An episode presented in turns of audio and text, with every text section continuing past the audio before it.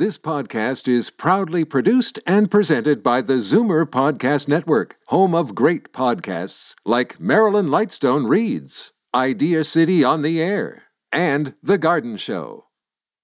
You're listening to an exclusive podcast of Fight Back on Zoomer Radio, heard weekdays from noon to one. Now, Fight Back with Libby Znaimer on Zoomer Radio with guest host Bob Komsic. Good afternoon. And Ottawa is expecting Moderna to make good on a previously promised batch of 855,000 doses that were expected last week but have yet to arrive here. Those, along with a little more than a million from Pfizer, representing all of what Canada is expected to receive this week. The Public Health Agency not expecting any from AstraZeneca this week. Meanwhile, clear indication just when the first doses of the Johnson & Johnson product will be delivered. That's the latest as the number of new cases uh, continues to surge in Ontario. 4,401 new ones, 1,282 in Toronto, 772 in Peel region, 564 in York region. Here are some more numbers 416 360 0740 or toll free 1 744 740. We want you to be part of the conversation and to weigh in. And we will begin, as Libby does every Monday, with the Zoomer Squad. Peter Muggeridge, Senior Editor, Zoomer Magazine, Bill Van Gorder, Interim Chief Policy Officer of CARP, and David Cravit, Vice President, Zoomer Media, Chief Membership Officer of CARP. Gentlemen, good afternoon. Hi there, Bob. Hi, Bob.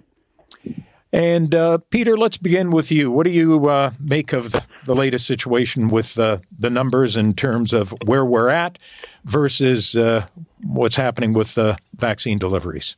Yeah, well, it's um, this third wave seems to be a whole new uh, pandemic on its own. You know, we don't uh, we thought we understood that it would it affected older people to a great extent, and so we got all the vaccines into the old age homes and the nursing homes and the retirement homes. And now it seems like it's younger people who are being affected, and it's creating a, a huge conundrum among public health officials of, of how to roll out the vaccine. Do we go by age still, or do we start um, hitting frontline workers? What about people who have underlying conditions? There's a lot of people clamoring for this vaccine, a lot of groups clamoring for it, and um, the province certainly has its work cut out for them figuring out who should get it when. And with all this is is done with with very limited supplies of the vaccine, so it, it's it's a difficult situation to be sure about. Bill Van Gorder. Yeah, it, it is a huge concern to our CARP uh, members, and, and it you know the basis of, of the whole Bill, Bill, Bill. What we're going yes. to try to do, we're going to get David's comment here. We're going to try uh, mm-hmm. try to reach out to you again as uh, the line is not the best. So, David, if you can weigh in while we reconnect with uh, with Bill, and uh, hope the the string between here and there is a, a little better, a little better this time around. So, da- David, if if you could. Well, I drew the short straw today, Bob. I'm going to voice the unpopular opinion here that this thing is much more confused and contradictory than it needs to be because they keep changing the criteria. Are we trying to prevent deaths? Are we trying to prevent infections?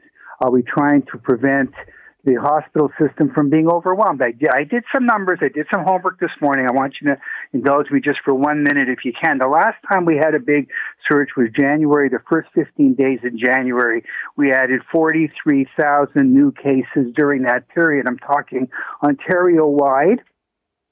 We were seeing daily fatality numbers. There was a 61 and 89. 37, 51, 41.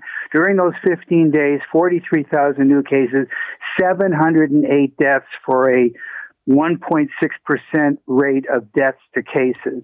First 12 days of April, the Ontario website only goes up to April 12th, 39,000 new cases, uh, roughly the same, a little bit less, but we're a day or two short.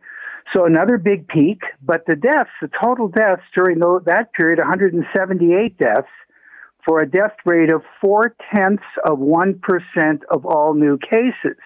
Now, that makes sense at one level if it's younger people, but it all says, what are we trying to do here? All I hear from the public health, one minute they're worrying about deaths, then they're worried about number of beds in ICUs, now they're worrying about infections altogether. When would we take these kinds of measures for any disease that had a fatality rate of four tenths of 1%? But you can't get any consistency out of any of them as to what they're worth. So they wind up worrying about everything and satisfying nothing. And I think that's the conundrum we're in, frankly.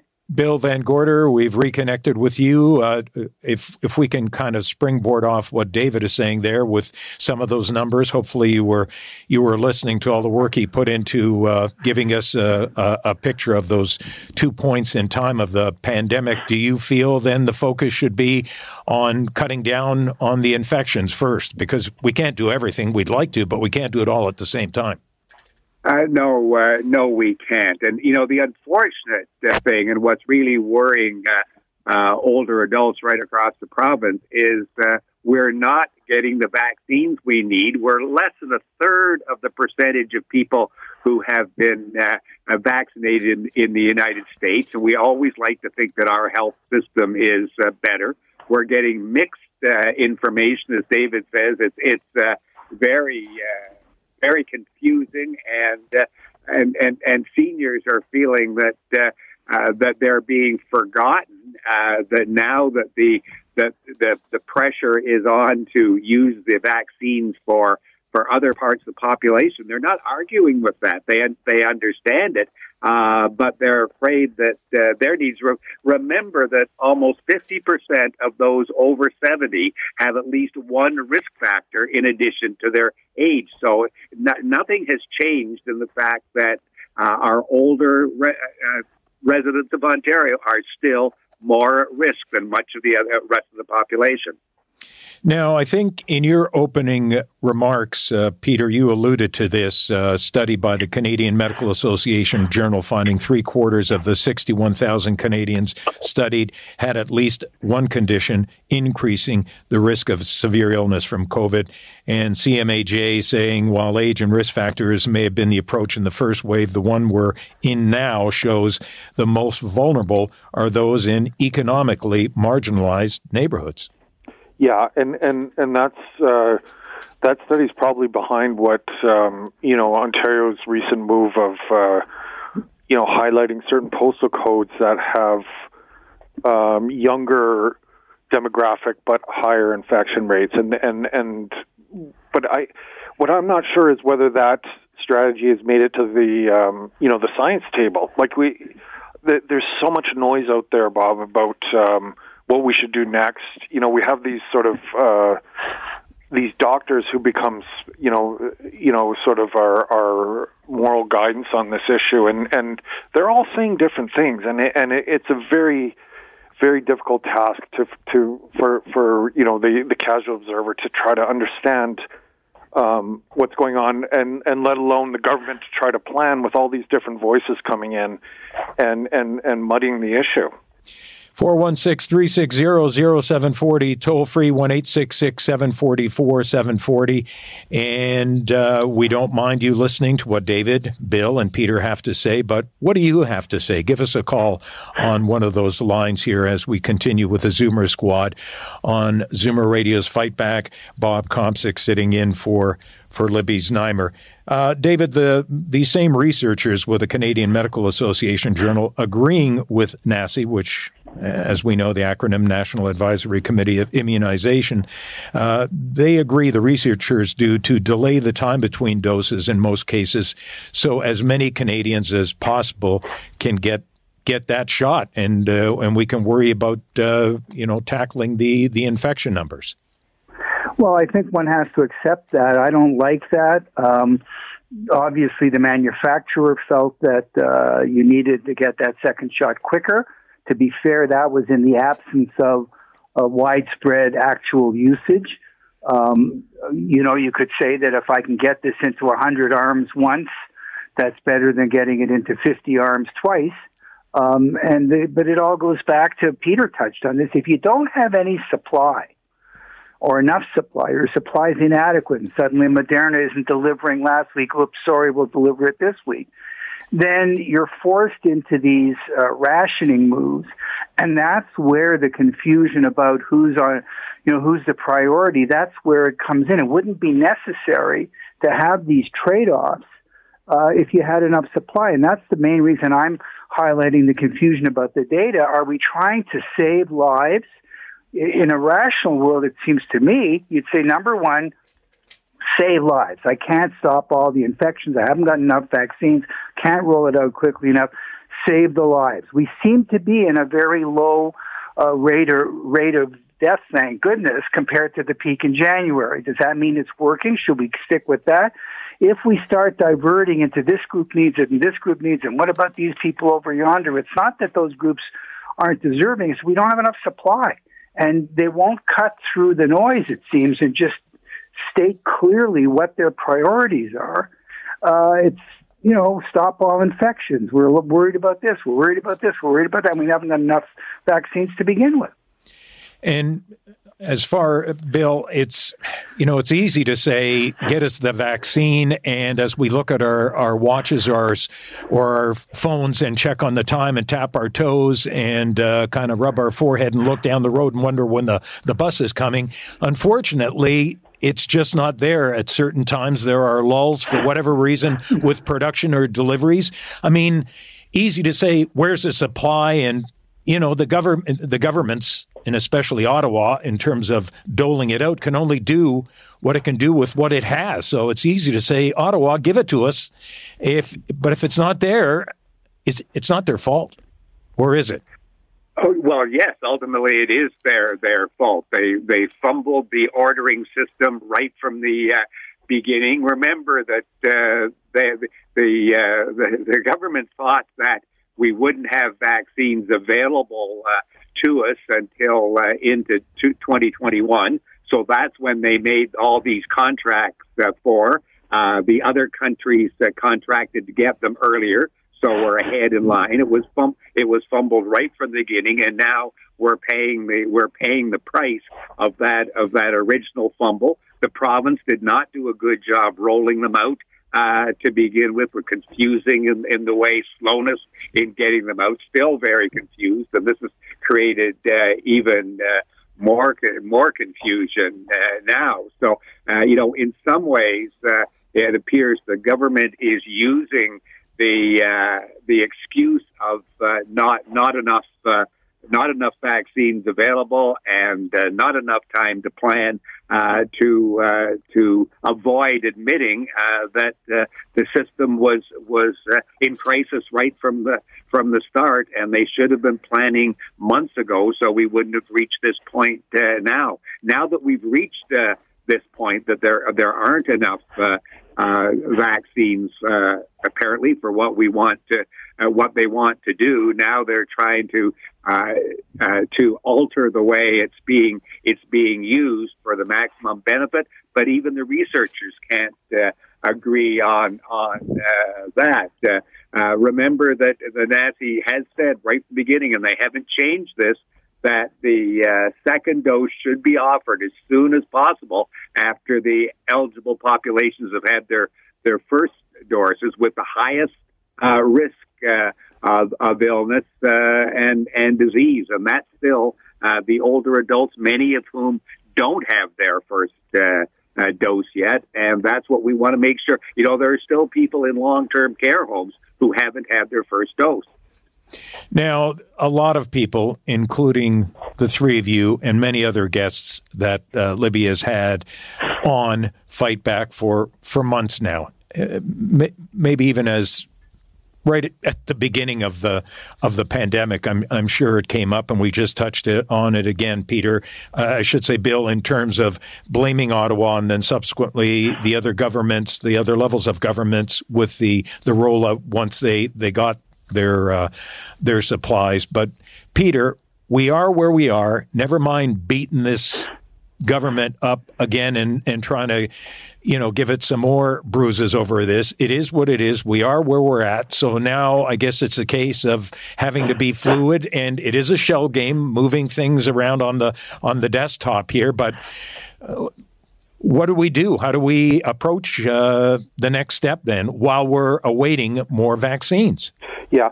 Uh, you know what? Pe- people are getting anxious, you know, and, and when people get anxious, it, this this kind of uh, you know this kind of blame uh, sort of bubbles to the top. But um, I, I, I must say, like, I, as much as I don't blame the federal government handling, uh, the, you know, they, their hands were somewhat tied. But, but in the, um, in the in the Liberal convention, Trudeau was sort of taking credit for the uh, for the vaccine rollout, and I certainly don't think he should take credit for it because, um, as we see here in Ontario, it's a bit of a mess. You know, so um, while I don't blame the federal government, I am sort of blaming them for trying to take credit for it. I understand it was a convention and everything, but honestly, like this, this is it, it's it's approaching fiasco levels now, and certainly there's no credit to be gained from it. And uh, I, I, I just thought it was um, a little bit cynical of the, of the government to do that, or the the liberals to do that this weekend. Okay, so let's. Uh and I guess it was uh, touched upon uh, in terms of the hotspots in certain neighborhoods. Concern the province is giving priority access to COVID vaccines to ones that are less affected by the pandemic, meaning that other neighborhoods with more serious problems are not designated as such. Now, provincial data indicating five of the postal codes designated COVID hotspots have stats showing lower hospitalization and death rates than other areas. Four of them are in the GTA. M5V in Toronto, a couple in Markham, L6C as in Charlie, L6E as in Edward, and then one in Richmond Hill, L4B as in Bob.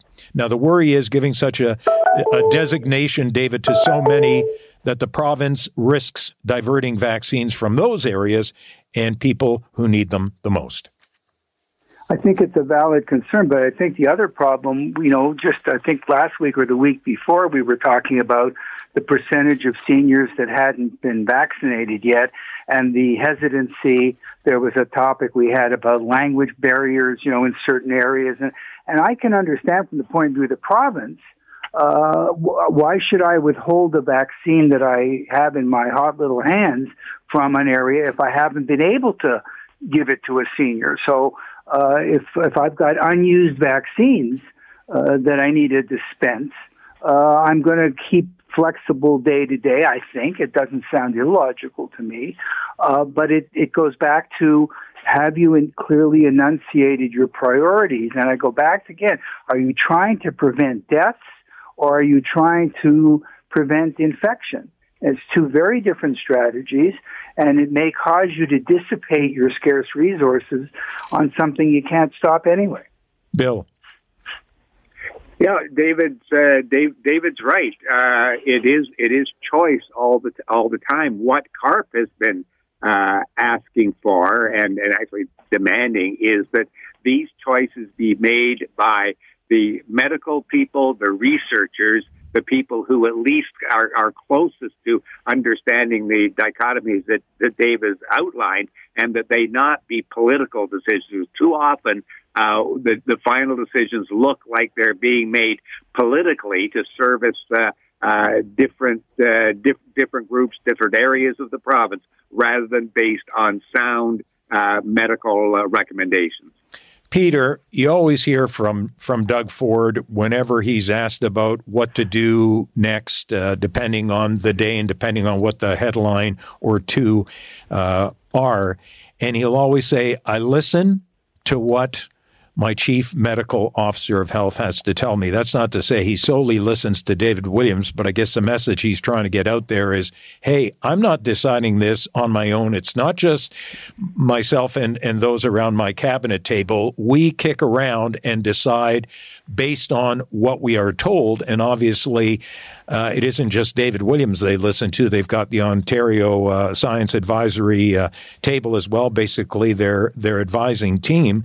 So, and I'm sure that uh, everybody around that particular table isn't always on the same page. So that can kind of lead to some uh, debate amongst them before the government has to decide. But they're responding to what the experts are telling them. But I'm sure not all experts are singing off the same song sheet well, all the yeah, time. And, and Bob, we can we can see that clearly when when we watch the news and we we see all these different doctors uh, speaking and you know, um, Dr. Bogoch will say one thing and Dr. Warner will say another thing, and then, you know, one of these other doctors, um, Stahl, will say another thing, and and and it's just it, it, it's sort of competing interests, and then and then um, the the Toronto. Um, uh, develop will, will say another thing, and and it, it's just all these uh, competing voices. Um, they they all have valid points and and they're all backed up because they're all doctors. They're all obviously backed up by science but but it's this this noise this competing voices. And and as you say it's it's it's extremely difficult to to have one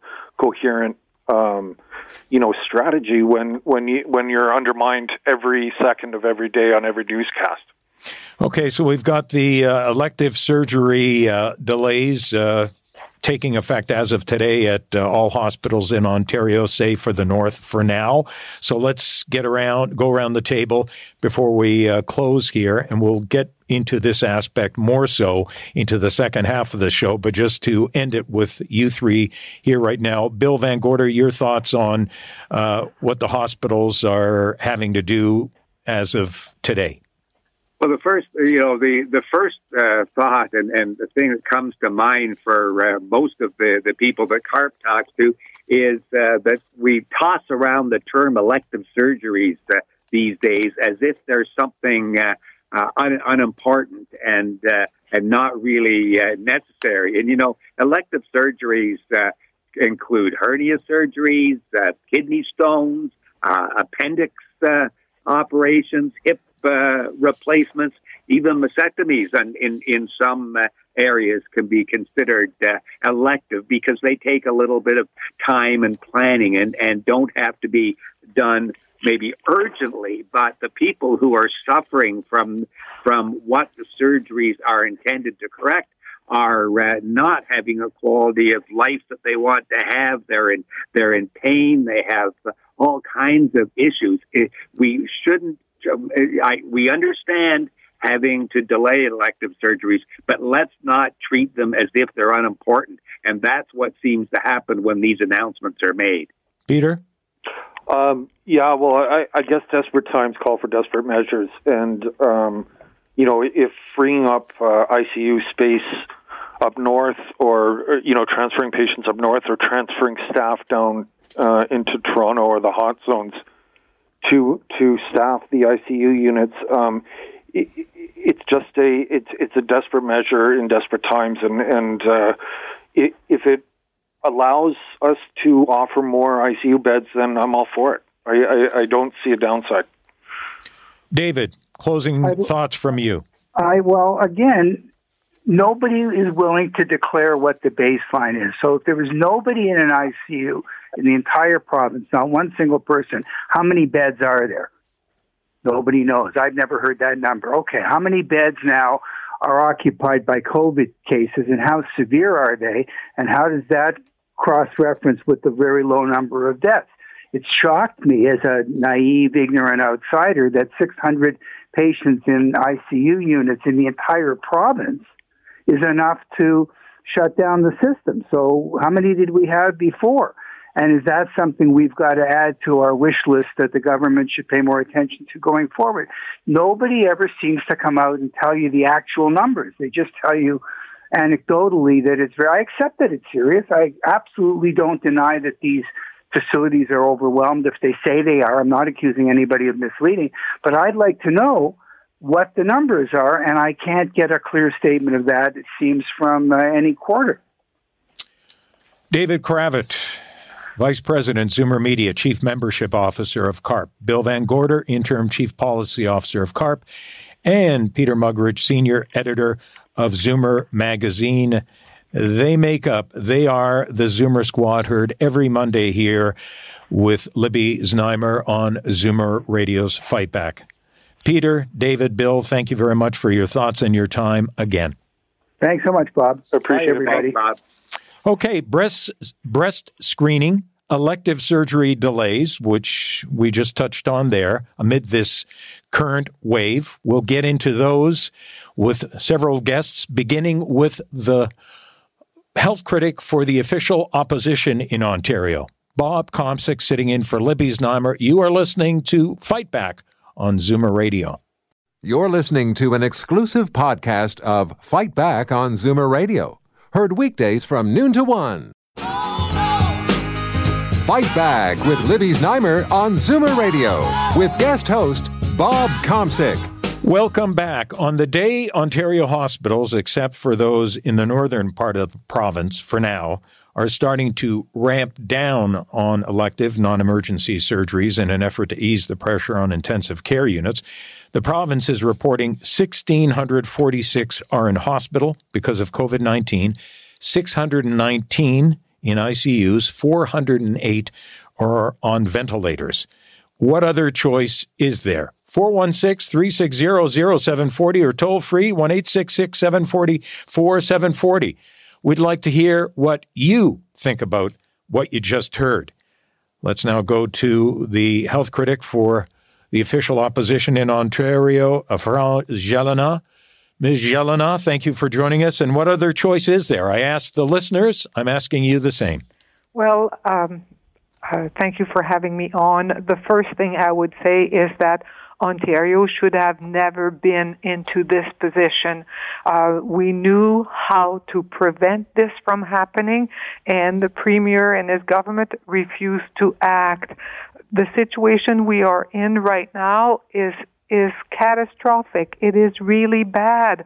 We already have a quarter of a million procedures, surgeries that did not get done because of the first and second lockdown. Um, what will that mean now that we will add to this list? Uh, nothing good. Um, now that we are in it, you have to look at every possible action, every possible sources of help have to be tapped into uh, so that we can stabilize our ICU, our hospital admission, our people on ventilators, and keep people, more people from getting sick, as well as uh, reopen our hospital to uh, non emergency surgery.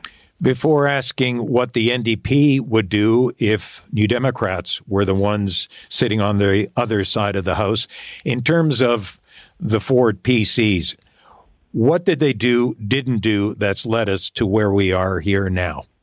The first thing they didn't do is that they did not listen to science. I mean, it is there on YouTube for everybody to see when uh, uh, Dr. Brown did the projection as to what will happen in April if we don't change course what his predictions was is exactly what is happening now. What his recommendations were were things like making workplace safer because we could see that more and more of the outbreaks are coming from people who have no choice but to go to work, cannot work from home.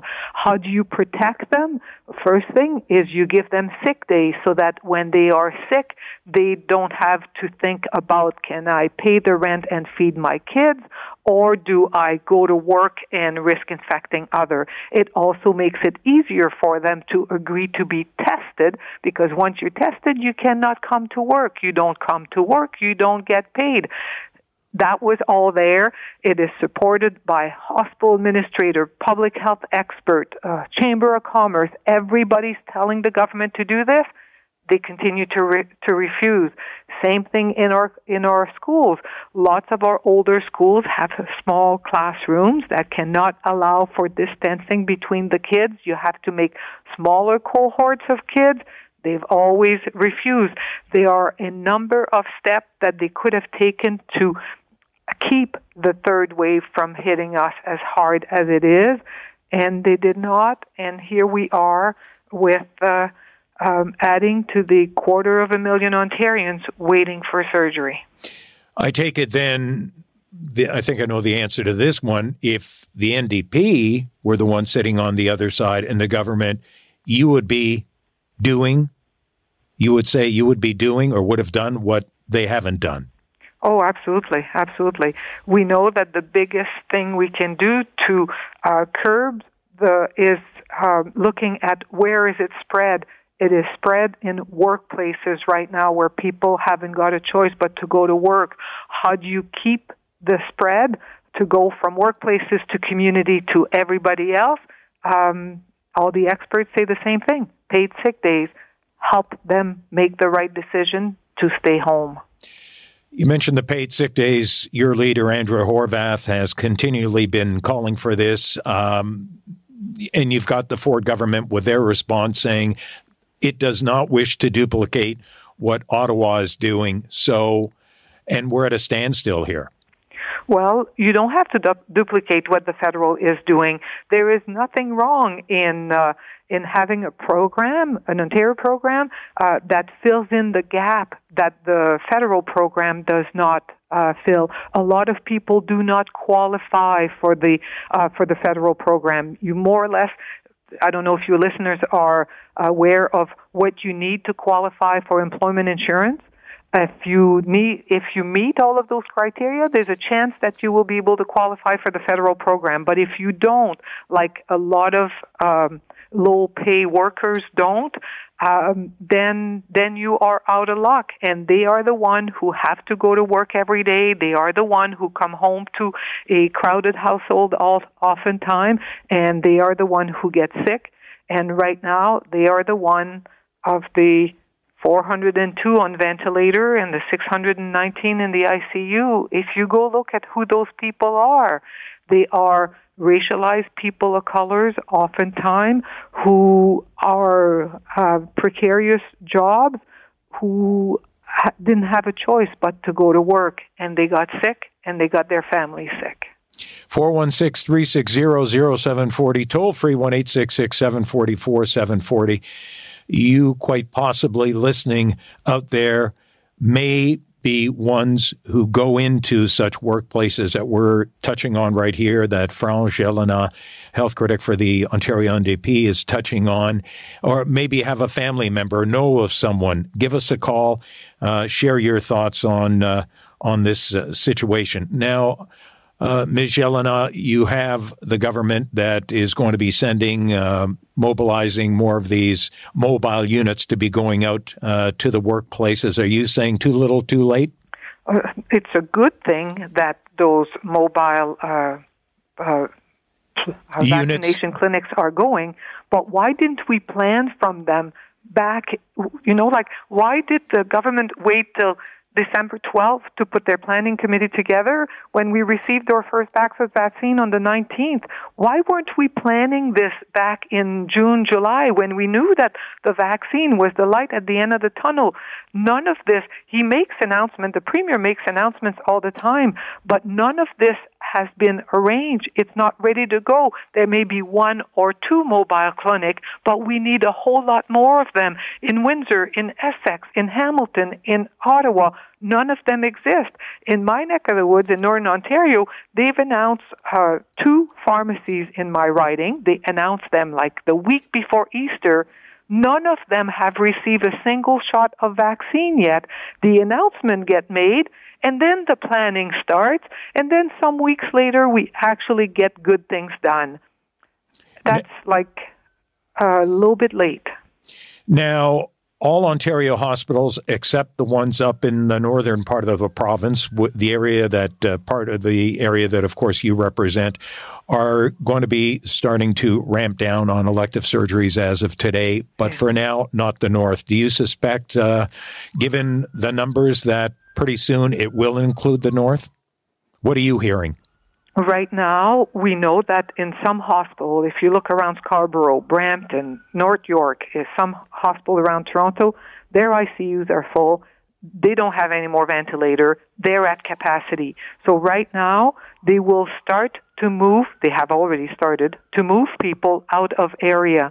Think about it your son is really, really sick. He's 22 years old. He's sick with COVID. He is on a ventilator. You don't know if he's going to make it or not. And he's being shipped out to Kingston when you live in Brampton and you don't have a car. You know how hard that is for family? This is what it looks like right now in our Ontario hospital. For lots of hospital in the GTA, this transferring of patient has already been done. It was done with consent, sometimes family will tell me that they did not consent. They felt like they didn't have choice. Now they won't need consent because they put that directive. They will just ship you wherever there is an empty bed, no matter what that means for your family. To get better, you often need your family around you, and it is pretty stressful for a family member that has a, pay, uh, a loved one in the ICU on a ventilator with getting the rounds telling them, well, he has 5% chance of making it. Uh, today it's down to 3% chance of making it, and you can't be with them because they are hundreds of miles away. Ontario opposition health critic France Gélinas, thank you very much for your time today. Oh, you're welcome, Bob. Thank you. All right, before we go to our next guest, let's go to Kathy in Toronto. Good afternoon, Kathy. You are on Zoomer Radio's Fight Back. Share your story, please. Okay. All right. It looks like uh, we have lost Kathy there. So hopefully, if you can, give us a shout back or someone else. If you'd care to weigh in, 416 360 0740 or toll free 1 744 740 and hundreds of thousands fewer women were screened for breast cancer in Ontario last year. That has some fearing that this is going to lead to a crisis of more serious later stage breast cancers after the pandemic. Among those expressing concern, Dr. Jean Seely, president of the Canadian Society of Breast Imaging. And Dr. Seely joins us now. Good afternoon. Good afternoon. Well, doctor, how did we get here? Well, it's um, you know we've learned a lot in the last uh, year since COVID hit, and when we first started uh, with the pandemic, we we didn't uh, know all the safe guidelines to use, so we stopped screening uh, in Ontario and across Canada as well as internationally for three months, and that led to marked decrease in uh, the number of women who were coming in for screening. Um, and we started again in June, um, but we've had some uh, difficulties with um, women knowing that it was safe to come in for their screening. Uh, and that has led to hundreds of thousands of women in Ontario. We know that 400,000 fewer women were um, screened in the Ontario breast screening program, but we also know that there's probably another 30 percent uh, of that number who have not been screened outside of the screening program because they're either in the 40 to 50 age group or they're breast cancer survivors. So there are many, many women who haven't been screened for breast cancer. What needs to be done then? Well, I think people need to know that it is very important to get screened for their breast cancer. The reason that we screen is to have early diagnosis of breast cancer before um, um, uh, a cancer can be felt with a clinical symptom. Uh, and if we pick it up at an early stage, we know that we have an excellent chance of surviving breast cancer. So less likely to have a mastectomy uh, or a chemotherapy, and, and about a 40 to 44 percent chance of doing of surviving breast cancer, much better than if you wait for it to become felt with a symptom.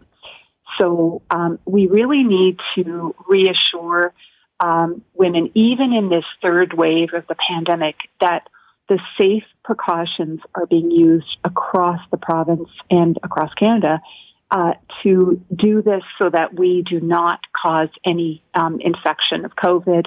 It's done very safely with um, proper guidelines in place. And it is really important to continue even during COVID because um, cancer doesn't stop during COVID. We have to do what we normally do, which is pick it up at an early stage. And what about what the hospitals in Ontario, Save the North, are starting to do as of today in order, uh, in other words, ramping down on elective non emergency surgeries? Now, it would not affect any that are life threatening, but still, how does this potentially impact uh, some of the women we've just been talking about? Yeah, so so we have had to really ramp down on the some of the surgeries because our ICU capacities are being exceeded, our hospital capacities are being exceeded. Doing the screening will not uh, have an impact on those um, hospitalizations. Uh, so we've learned so much in the last year. As I said, we now have these safe precautions, and we've not been given any direction that we should stop screening. So uh, I would uh, suggest that for medical reasons, uh, patients should continue with their screening appointment unless we're otherwise directed by public health. And is it just there's just so much, as people have said, noise out there, it's hard to know what to do. So, should uh, a woman possibly just reach out to her doctor and say, Look, uh, I, I, can't tell up from down right now. What should I be hmm. doing? Aren't women doing this maybe enough? Well, there. I think it's very important to check to see if there's any cancellations. Um, and every hospital is managing this, and every clinic is managing this differently. I can tell you at our hospital, we are continuing as we are, you know, even before this third wave hit, and we are um, c- confirming appointments with patients. Um, it's important that people check with their local clinics and hospitals to make sure that their appointments are not um, canceled. But uh, I would expect that we're going to continue even during this um, third phase uh, of the pandemic to continue to screen because we know that this is really having a health impact and that women should continue to be screened for their breast cancer. And by the same token, other screening is also continuing. And what happens or what might things look like if these screenings don't continue? Well, we have a tremendous backlog, as I mentioned, over 400,000 in the screening program itself. And this is very difficult to catch up on. So what we're seeing already with some women who have delayed their screening appointments by a year in many cases um, is that the women who are now presenting are having uh, larger tumors. Um, at, and we see this, um, they're more likely to have spread to their lymph nodes um, or to other parts of the body. And so this actually puts a real stress on our healthcare system where they need more intensive therapy um, than if they had been diagnosed at an earlier stage. And unfortunately, we're seeing a lot of these delays that are really overwhelming our, our system. And we're, we're having to deal with much more urgent cases. Um, for example, last week I saw a woman with a seven centimeter tumor, which had been, uh, you know, not seen for over a year. So I really want to reassure people that they should get um, attention for anything that is symptomatic. And if they don't have any problems, they should really continue with their screening appointments, um, regardless of what's going on with uh, with the pandemic. Dr. Jean Seely, president of the Canadian Society of Breast Imaging, thank you very much for the the update. Thank you so much for having me. Bob Komsic sitting in for Libby Znaimer. You are listening to Fight Back on Zoomer Radio, 416-360-0740 or toll free 1-866-740-4740 if you would care to be part of our conversation. When we come back after the break, we will head to one of Toronto's main hospitals on Hospital Row on University Avenue and take a look at how one hospital in particular is going to be responding to the elective surgery delays that hospitals across this province will have to deal with. You're listening to Zoomer Radio. You're listening to an exclusive podcast of Fight Back on Zoomer Radio, heard weekdays from noon to one. Fight Back with Libby Znaimer on Zoomer Radio with guest host Bob Komsic. Welcome back. As we've pointed out, Ontario hospitals, save for the North, starting to ramp down on elective non emergency surgeries in an effort to ease the pressure on intensive care units. And today, the province reporting 1,646 in hospital due to COVID, uh, 619 in ICUs, 408 are on ventilators. And on the line now from Sinai Health, physician in chief, Dr. Chaim Bell. Uh, doctor, welcome. Uh, thank you. And before we take a look at just how Mount Sinai is approaching this directive, At what point did you say to yourself, maybe one day, oh boy, I can see where this is going? Um, truthfully, we've seen this coming for a long time. Uh, the the uh, COVID science table has done an outstanding job of uh, advising and of uh, of really um, projecting uh, how the how the uh, pandemic has been panning out. this was projected some time ago. Um, many times we were able to avert things by our various measures, and and that's been brought forward. But we saw this some time ago coming it's a little bit different when it's when it's right near you in in sense of time but the projections have really been there for some time okay doctor and if i could just uh, ask you to please if if we can just maybe if if if you're holding the the phone there just to keep her steady so that uh, yeah. we can uh, we great can, i'll try it this way oh ab- absolutely the the best approach thank thank great, you so thank much you. so how is mount sinai uh, uh, approaching this directive. And uh, where do you find yourselves as far as uh, the situation uh, at uh, Mount Sinai with the intensive care? How many do you have in intensive care, if you know that number or have it um, handy? right, right now. Um, well, just just to put it in perspective, and just to stop just to this is not just a, a surgical story. This is not just a uh, an intensive care story. This is an entire hospital system and health system story. And there's a real interplay and an interconnectedness to the uh, for the intensive care unit for our general medical wards and for surgical wards. So th- this is not just isolated to one or the other. So that, for example, normally we have 21 beds. Um, no, uh, if you asked me a year and a half ago, we had 16 beds. Um, that went up to 21 beds uh, a few months ago and um, now we've uh, we're expanding into uh, a different part of the space to uh, get a, get even more beds. So as of now, of our usual 21 beds, we're at 22 beds um, in the ICU. Uh, and we're well over our usual allotment of 84 beds for general medicine medical care. But overall, our ICU is is essentially beyond capacity, and we're going to to new types of space um, for our general medical beds. We often, at various times of year, go over census, as it's called, but um, what has happened is that we're expanding into a lot of the surgical space.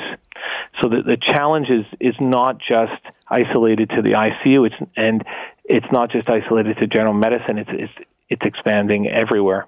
And uh, we're all um, collaborative and collegial, and we recognize the interconnectedness of everything. You can't. It's not just an isolated ICU story. It's not just an isolated ward story.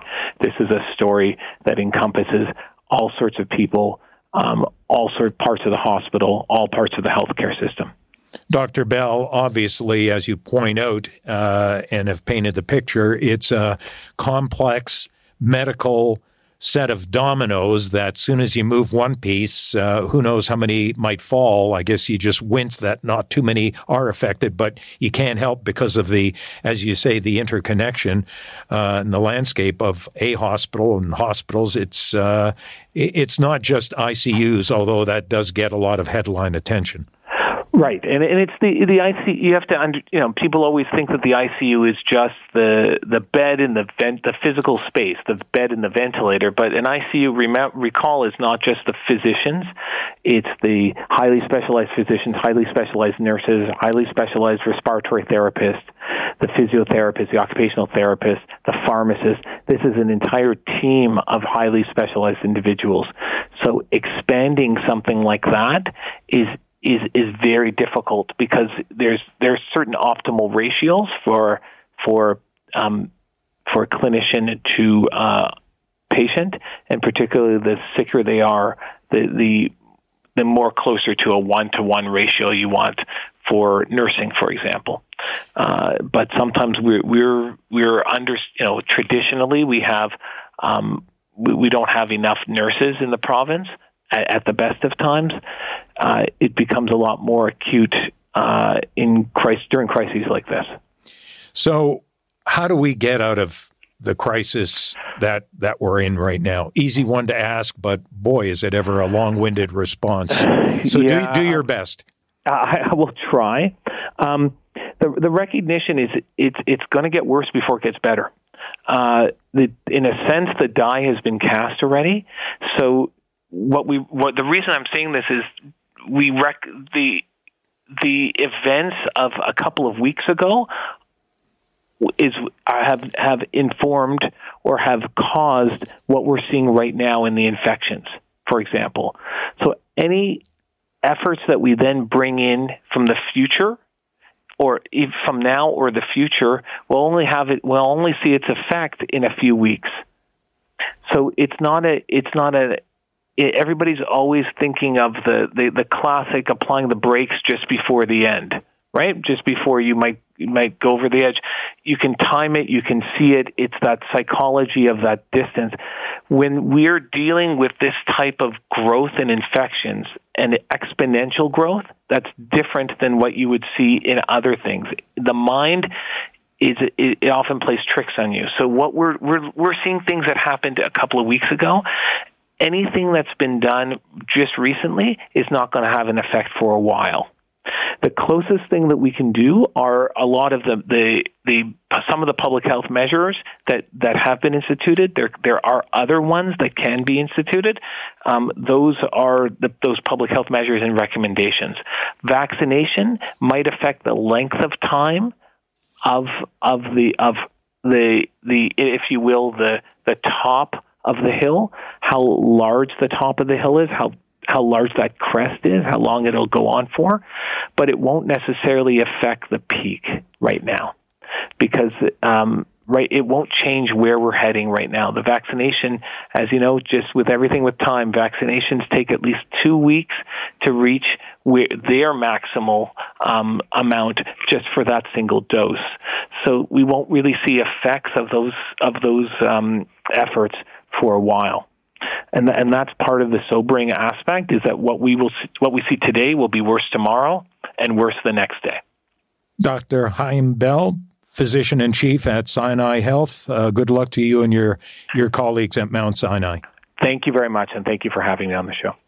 Bob Komsic sitting in for Libby Znaimer, who will be off for much of this week. Jane Brown will be here to join you tomorrow. You're listening to an exclusive podcast of Fight Back on Zoomer Radio.